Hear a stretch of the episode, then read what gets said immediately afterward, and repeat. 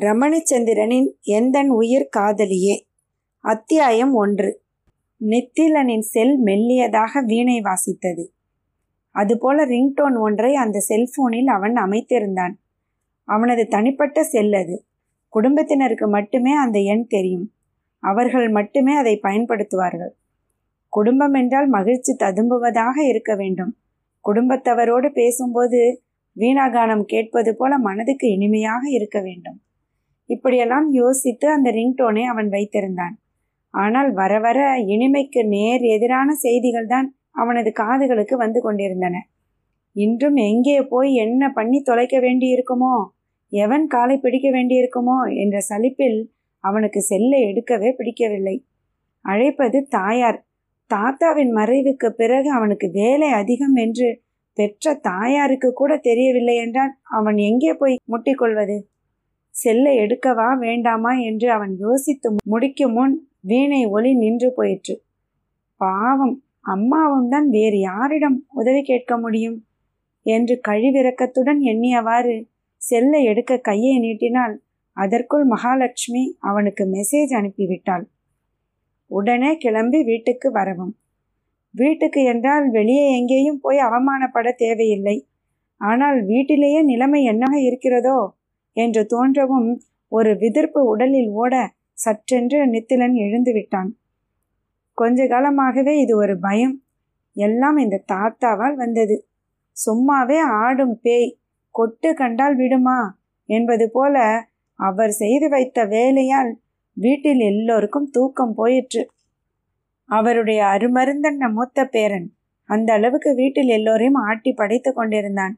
இன்று என்ன பண்ணி வைத்திருக்கிறானோ உடனே வருவதாக செல்லில் தகவல் அனுப்பிவிட்டு நிர்வாகியை அழைத்து அலுவலகத்து வேலையில் மேற்கொண்டு அதிகப்படியாக அவர் என்னென்ன கவனிக்க வேண்டும் என்பதை கூறி பொறுப்பை அவரிடம் கொடுத்துவிட்டு நித்திலன் வீட்டுக்கு கிளம்பி போனான். சிக்னல்களில் நிற்க நேரும் போதெல்லாம் தவித்து கண்டபடி குறுக்கே வந்து வேகத்தை குறைக்க வைத்தவர்களை சபித்து இயன்றவரை வேகமாக வண்டியை ஓட்டி வீட்டுக்கு வந்து சேர்ந்து காரை உள்ளே கொணர்ந்து நிறுத்தினான். நிறுத்தும் போதே அவனுக்கு சிறு குழப்பம். கார் கதவை திறந்து இறங்கும் போதே குழப்பம் தீர்ந்தும் போயிற்று. சற்று தள்ளி கிளம்புவதற்கு வசதியாக நிறுத்தப்பட்டிருந்தது பெரிய அத்தையின் பந்தா கார். சும்மா இங்கே யாருக்கும் உடம்பு சரியில்லை என்றெல்லாம் இந்த காரை அத்தை வெளியே எடுத்து விட மாட்டாள். விஷயம் வேற. அடுத்து நின்றது சின்ன அத்தையின் பழைய கார். வசதிதான். ஆனால் பிறந்த வீட்டுக்கு வரும்போது ஒன்றுமே இல்லாதவள் போலத்தான் வருவாள். வந்து முடிந்தவரை மூட்டை கட்டி கொண்டும் போவாள். இரண்டு பேரும் வந்திருக்கிறார்கள் என்றால் அம்மா பழைய கூத்தை மறுபடி தொடங்கி விட்டார்கள். எத்தனை தரம் பட்டாலும் விடமாட்டார்களா? கொஞ்ச காலமாக நிம்மதி என்று பார்த்தால் அதற்குள் தொடங்கி விட்டார்களே. எரிச்சலுடன் வீட்டினுள் செல்லும் போதே சின்னத்தையுடைய இளைய மகள் கட்டியம் கூறி அவனது வரவை அறிவித்தாள். கல்யாண மாப்பிள்ளை நித்தியத்தான் வந்துவிட்டார் அத்தான் சீக்கிரமாக போய் முகத்தை கழுவி கொண்டு முடிந்தால் குளித்துவிட்டே கிளம்புங்கள். சீக்கிரம். நாங்கள் எல்லோரும் எப்போதே ரெடி என்று அவனை விரட்டி அவனது ஊகத்தை உறுதிப்படுத்தவும் செய்தாள். இருடி அவன் ஒரு வாய் காஃபி குடித்துவிட்டு போகட்டும் என்று கையில் கப்புடன் வந்த பெரியத்தை சாரதா காஃபியை அண்ணன் மகனிடம் கொடுத்துவிட்டு எனக்கு ரொம்ப சந்தோஷம் நித்திமா என்றாள் மகிழ்ச்சியோடு. அவசரப்பட்டு சந்தோஷப்படாதீர்கள் அத்தை. வெடி எத்தனை மணிக்கு எந்த நிமிஷத்தில் வெடிக்குமோ பொறுத்திருந்து பார்ப்போம் என்றான் நித்திரன். எண்ணத்தை பொறுத்திருந்து பார்ப்பது? அது அது உரிய காலத்தில் நடந்தால்தானே நன்றாக இருக்கும். அதற்காகத்தான் இன்றைக்கே முடித்துவிட வேண்டும் என்று எல்லோரையும் வரவழைத்தேன் என்று தன் தர்பார் நாற்காலியில் அமர்ந்து ஈஸ்வரன் அறிவித்தார். மச மசவென்று நிற்காமல் எல்லோரும் சீக்கிரமாக கிளம்புங்கள். சாரதா நாம் எத்தனை மணிக்கு அங்கே இருக்க வேண்டும்? சொன்னால் சொன்ன நேரத்துக்கு டான் என்று நிற்க வேண்டும். அதை விட்டு லேட்டாக போவது என்றால் எனக்கு பிடிக்காது. இப்போதே சொல்லிவிட்டேன். என்று அதிகார குரலில் கூறினார் ஈஸ்வரன். அண்ணன் அருகே வந்து உட்கார்ந்து கொண்டு ஹம் அண்ணா நீ அவசரமாக கூப்பிடவும் நான் என்னமோ எண்ணி வந்தேன். இங்கே என்னடா என்றால் போகிறது போ. ஆனால் எனக்கும் என் பெண்களுக்கும் நல்ல காஞ்சிபுரம் பட்டுக்கள் தான் வாங்க வேண்டும். ஜா நகல கரையாவது இருக்கும்படி பார்த்து கொள்ளுங்கள். அதிலேயும் குறை வைத்தால் நான் தாங்க மாட்டேன் என்றால் நெத்திலனுடைய சின்ன அத்தை. உனக்கு எத்தனை தரம் சொன்னாலும் ஏறாதா? ஒன்றுக்குள் ஒன்றாக மனம் முடிப்பது நல்லதே இல்லை. ஆராய்ச்சி பண்ணி கண்டுபிடித்திருக்கிறார்கள் என்று சொன்னால் புரியாதா? சும்மா சும்மா இப்படி புலம்பாதே சுந்தரி. பிள்ளைகள் மனம் கெட்டுவிடும். வனிதா முகத்தை பார் என்று தனிந்த குரலில் தங்கையை கண்டித்தாள் பெரிய அத்தை. தமக்கையை உள்ளடக்கி ஆத்திரத்துடன் பார்த்தாள் சுந்தரி. உனக்கென்ன? அத்தான் நிறைய சம்பாதிக்கிறார். நிறைய செலவு பண்ணி நல்ல மாப்பிள்ளைக்கு பெண்ணை கல்யாணம் செய்து கொடுத்து விட்டாய். நான் அப்படியா? அண்ணன் வீடு ஏறத்தாழ என்னால் முடிந்ததை செய்தாலும் அண்ணி பெரிதாக குற்றம் குறை என்று கிளப்பாமல் அம்மா பார்த்து கொள்வார்கள். வணியும் பாட்டி வீடு என்று உரிமையோடு இருப்பாள் என்று ஆசைப்பட்டேன். அந்த கழுதைக்கு கொடுத்து வைக்கவில்லையே? என்று அவளது புலம்பல் மெல்ல சத்தம் உயரவும் ஹாலில் இருந்த கூட்டம் சத்தமென்று விலகி போனது. எல்லோரையும் முந்திக் கொண்டு என் சட்டைகள் கசங்கள் இருக்கிற மாதிரி தெரிகிறது மாற்றப் போகிறேன் என்று முதலில் காணாமல் போனவர் ஈஸ்வரன்.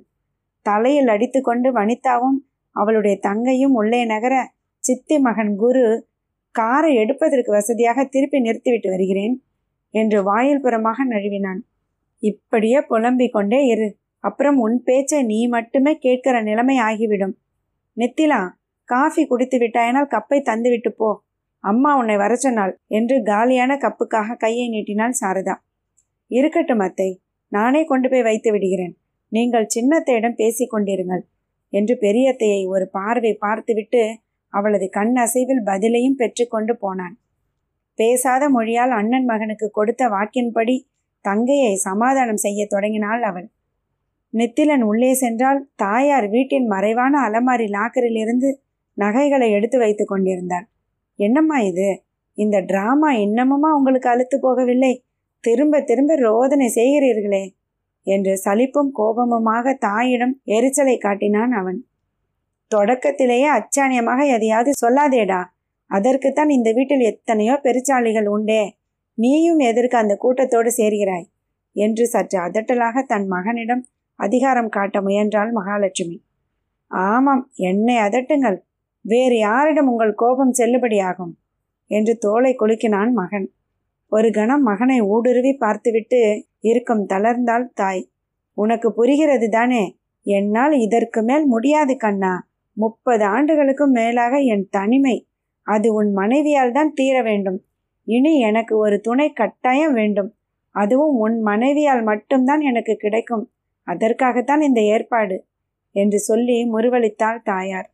அன்னை சிரிக்கும்போது முகம் இருபது வயது இளமையாகிவிடும். அடிக்கடி அம்மாவை சிரிக்க வைக்க வேண்டும் என்று அவன் எண்ணுவதுதான். ஆனால் கிட்டவா இருக்கிறது காசி ராமேஸ்வரம் என்று போக்குவரத்து வசதி இல்லாத பழைய காலத்தில் சொல்வதுண்டாம். அதை போல அம்மாவை சிரிக்க வைக்கும் அவனது முயற்சியும் வெகு தூரத்தில் தான் இருந்தது. மனம் இழக அதில்லம்மா கடைசியில் ஒன்றுமில்லாமல் போகப் போகிறது. இதற்கு போய் இவ்வளவு ஆர்ப்பாட்டமா? என்று இருந்தது. அதைத்தான் சொன்னேன். என்றான் அவன் சமாதானமாக. மகாலட்சுமியின் முகம் பளிச்சென மலர்ந்தது. தேவையான நகைகளை எடுத்து வெல்வெட் ட்ரேயில் வைத்தவாறு வேகமாக பேசலானான் ஓ அதற்காக சொன்னையா?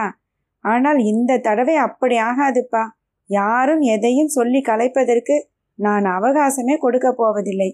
போனதுமே பூ வைத்து உறுதி செய்துவிட வேண்டியதுதான் என்றாள் மகிழ்ச்சியோடு.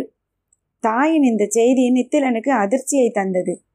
வெறுமனே பெண் பார்ப்பதற்கே எல்லோரும் வந்து பயங்கரமாக தடபுடல் பண்ணி பார்த்துதான் அவனுக்கு பழக்கம்.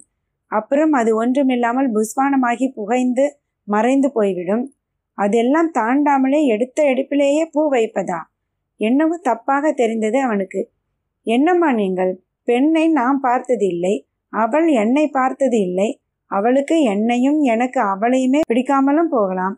எதுவும் தெரியாமல் என்னம்மா நிச்சயம் செய்வது? என்று விசாரித்தான். அதெல்லாம் பிடிக்காமல் போகாது என்றாள் மகாலட்சுமி பிடிவாதமான குரலில். பார் அன்றைக்கு அனுபமா அந்த பெண்ணின் பெயர். அவள் படத்தை காட்டிய போது இருக்கிறாள் பிடிக்கிறது என்று தானே சொன்னாய். அவர்கள் வீட்டிலும் அதே எண்ணம்தான். அதற்கில்லை அம்மா. நம் வீட்டு பிரச்சனை தெரியும் போது எப்படியாவது யாராவது தெரிய வைத்து விடுவார்கள் தானே அப்புறமாக பழைய கதை தானே நடக்கப் போகிறது. என்று சற்று கசந்த குரலில் கேட்டான் மகன். அதெல்லாம் நடக்காது என்றால் அன்னை அழுத்தமான குரலில். அவன் ஏதோ சொல்ல வாய் திறக்கவும் முந்தி கொண்டு கொஞ்சம் பொறுப்பா நான் முழுவதும் சொல்லிவிடுகிறேன். அனுபமாவின் அனுபமாவின் குடும்பம் பரம்பரையாக பெரிய குடும்பமே என்றாலும் கொஞ்சம் வந்து நிறையவே பெருங்காய டப்பா. வெளியே ஜம்பம் அடிக்கிற அளவுக்கு உள்ளே அதிக பணம் கிடையாது. அதை விடவும் பெண்ணுக்கு பெற்ற தாய் கிடையாது. அதனால் பெருமை அடிக்க பணக்கார இடம் என்று பார்ப்பார்களே தவிர அதற்கு மேல் நுணுக்கி நுணுக்கி குறை தேட மாட்டார்கள். அதனால் தடை ஏற்படாது. திகைப்புடன் தாயை பார்த்தான் நெத்திலன். ரொம்பவும் மென்மையானவள். அதனால்தான் எல்லோரும் அவளை ஆட்டி படைக்கிறார்கள் என்று அவன் நினைப்பதுண்டு. ஆனால் அன்னையுள் இப்படிப்பட்ட கடினத்தை அவன் சற்றும் எதிர்பார்க்கவில்லை. என்னம்மா அந்த பெண்ணுக்கு எப்படி இருக்கும் என்று நீங்கள் கூட யோசிக்க மாட்டீர்களா? சும்மாவே நம் வீடு ஒரு காடு மாதிரி அதற்கு மேல் அண்ணனின் பிரச்சனை. அந்த பெண் எப்படி ஏற்பாள்? இந்த காலத்து பெண்கள் தைரியம் உள்ளவர்கள் மன மேடையில் வைத்து கூட மறுத்து மானத்தை வாங்கி விடுவார்கள். இதெல்லாம் தாண்டி எனக்கு திருமணமாவது இன்னொன்றாவது என்று சலிப்பும் எரிச்சலுமாக கூறினான் மைந்தன். சேச்சா அப்படி சொல்லாதேம்மா. அது மாதிரியெல்லாம் நடக்காது. மேலும் மற்றது எப்படியோ? நீ அவளை நன்றாகத்தான் வைத்து கொள்ளப் போகிறாய். நானும் உனக்காகவே அவளை உள்ளங்கையில் வைத்து தாங்குவேன். அப்புறம் என்ன? சரி என்று கூட வாப்பா. மேலே இடையூறு நேராமல் தடுப்பதற்காக என்றேதான் இன்றே பூ வைத்துவிட்டு வரப்போகிறோம். அப்புறம் அந்த வீட்டில் யாரும் எதையும் கண்டு கொள்ள மாட்டார்கள். போய் உடை மாற்றி கிளம்பு. எனக்காக என்றாள். அப்போதும் அவன் முகம் திருப்தியை காட்டாதது கண்டு கண்ணாடி முன் அவனை இழுத்து போய் நிறுத்தினாள். நன்றாக பார் உன்னை வேண்டாம் என்று சொல்ல ஒருத்தி இனிமேல் பிறந்துதான் வர வேண்டும் தெரியுமா? என்று பெருமையோடு கேட்டாள். கரெக்ட் அப்போதுதான் அவளுக்கு சொல்ல இன்னொரு வசதியாக இருக்கும் என்று சிரித்தான் நெத்திலன். என்னடா எதற்கு சிரிக்கிறாய்? என்ன சொல்ல வசதி? என்று குழப்பத்துடன் வினவினாள் தாய். மறுப்பு சொல்லத்தான். இனி பிறந்து வந்தால்தானே இந்த கிழட்டு அங்கிள் வேண்டாம் என்று சொல்ல முடியும்? என்று அவன் சொன்ன விளக்கத்தில் அவளுக்கு சிரிப்பு வந்தபோதும் அன்னை மனதுக்கு அது கொஞ்சமும் பிடிக்கவில்லை. இந்த வீட்டில் நீ ஒருத்தன் சற்று மூளையோடு பேசுகிறவன் என்று நினைத்தேன். அதையும் கெடுக்காதேடா பாவி என்று இலகு குரலிலேயே மகாலட்சுமி மகனை அதட்டுகையில் கதவை யாரோ மெல்ல தட்டினார்கள். ட்ரேயில் நகைகள் இருப்பதை மனதில் கொண்டு நித்திலன் வேகமாக போய் கதவை லேசாக திறந்து யார் என்று பார்த்தான். தம்பி உங்கள் உடை என்று அவனுக்காக அயன் பண்ணி வந்திருந்த உடைகளை கையில் ஏந்தியவாறு அவனுடைய அண்ணன் மனைவி யாமினி நின்றிருந்தாள். அவனை கண்டதும் குரலை தனித்து உங்கள் அண்ணனுக்கும் என் குழந்தைக்கும் நீங்கள்தான் கதி தம்பி எங்களை கைவிட்டு விடாதீர்கள் என்று கெஞ்சலாக கேட்டு உடையை கொடுத்துவிட்டு போனாள். அவள் இரண்டு எட்டு எடுத்து வைக்கும் முன்னரே முன் ஹாலில் ஒரு கலேபரம் கேட்டது. முதலில் யாராவது எனக்கு உண்மையை சொல்லுங்கள். நிஜமாகவே உறுதியே பண்ணிவிட்டார்களா? ஐயோ என்னால் நம்பவே முடியவில்லையே. சின்ன மாப்பிள்ளை பொறுப்பு தெரிந்தவர் என்று நினைத்தேனே என்று ஒப்பாரி தோரணையில் யாரோ தொடங்கினார்கள். சின்ன மாப்பிள்ளை என்ற வார்த்தையில் யார் புலம்புவது என்று புரிந்து கொண்ட நித்திலன் தாயை பார்த்தான். வெறுப்பும் கோபமுமாக சுளித்த முகத்தை மகாலட்சுமி வினாடிக்குள் சீர்படுத்தி கொண்டாள். எங்கே? அண்ணி அறையிலா? என்று கேட்டுக்கொண்டு அழுகை குரல் நெருங்கி வரவும் மகனுக்கு கைஜாடை காட்டிவிட்டு வேகமாக அறையை விட்டு வெளியே சென்றாள். கூடவே நித்திலனும் வெளியே வரவும் கதவை சாத்தி கொண்டு வரவேற்கும் பாவனையில் முன்னே சென்றாள். அம்மா ரொம்பவே தேறி இருக்கிறாள் என்று எண்ணியவாறு மகாலட்சுமியின் பின்னே நித்திலனும் மெல்ல நடந்தான். வாங்க அண்ணி நித்தி அப்பா சொல்ல நேரமாயிடுச்சா? இப்போதான் வந்திருக்கிறீங்க? என்ன சாப்பிடுறீங்க? என்று உபசரித்த சம்பந்தியிடம் ஆ ஆமா ஆமா என்று அரைகுறையாக பதிலளித்துவிட்டு யாமினியுடைய தாயார் நித்திலனை நெருங்கினாள். என்ன தம்பி பேச்சுவார்த்தையெல்லாம் முடிந்து இன்று பூ வைக்கப் போகிறீர்களாமே? முன்னாடியே எனக்கு ஒரு வார்த்தை சொல்லியிருக்க கூடாதா? அப்படியே நான் வேண்டாதவள் ஆகிவிட்டேன் என்று அவனிடம் அங்கலாய்த்தாள்.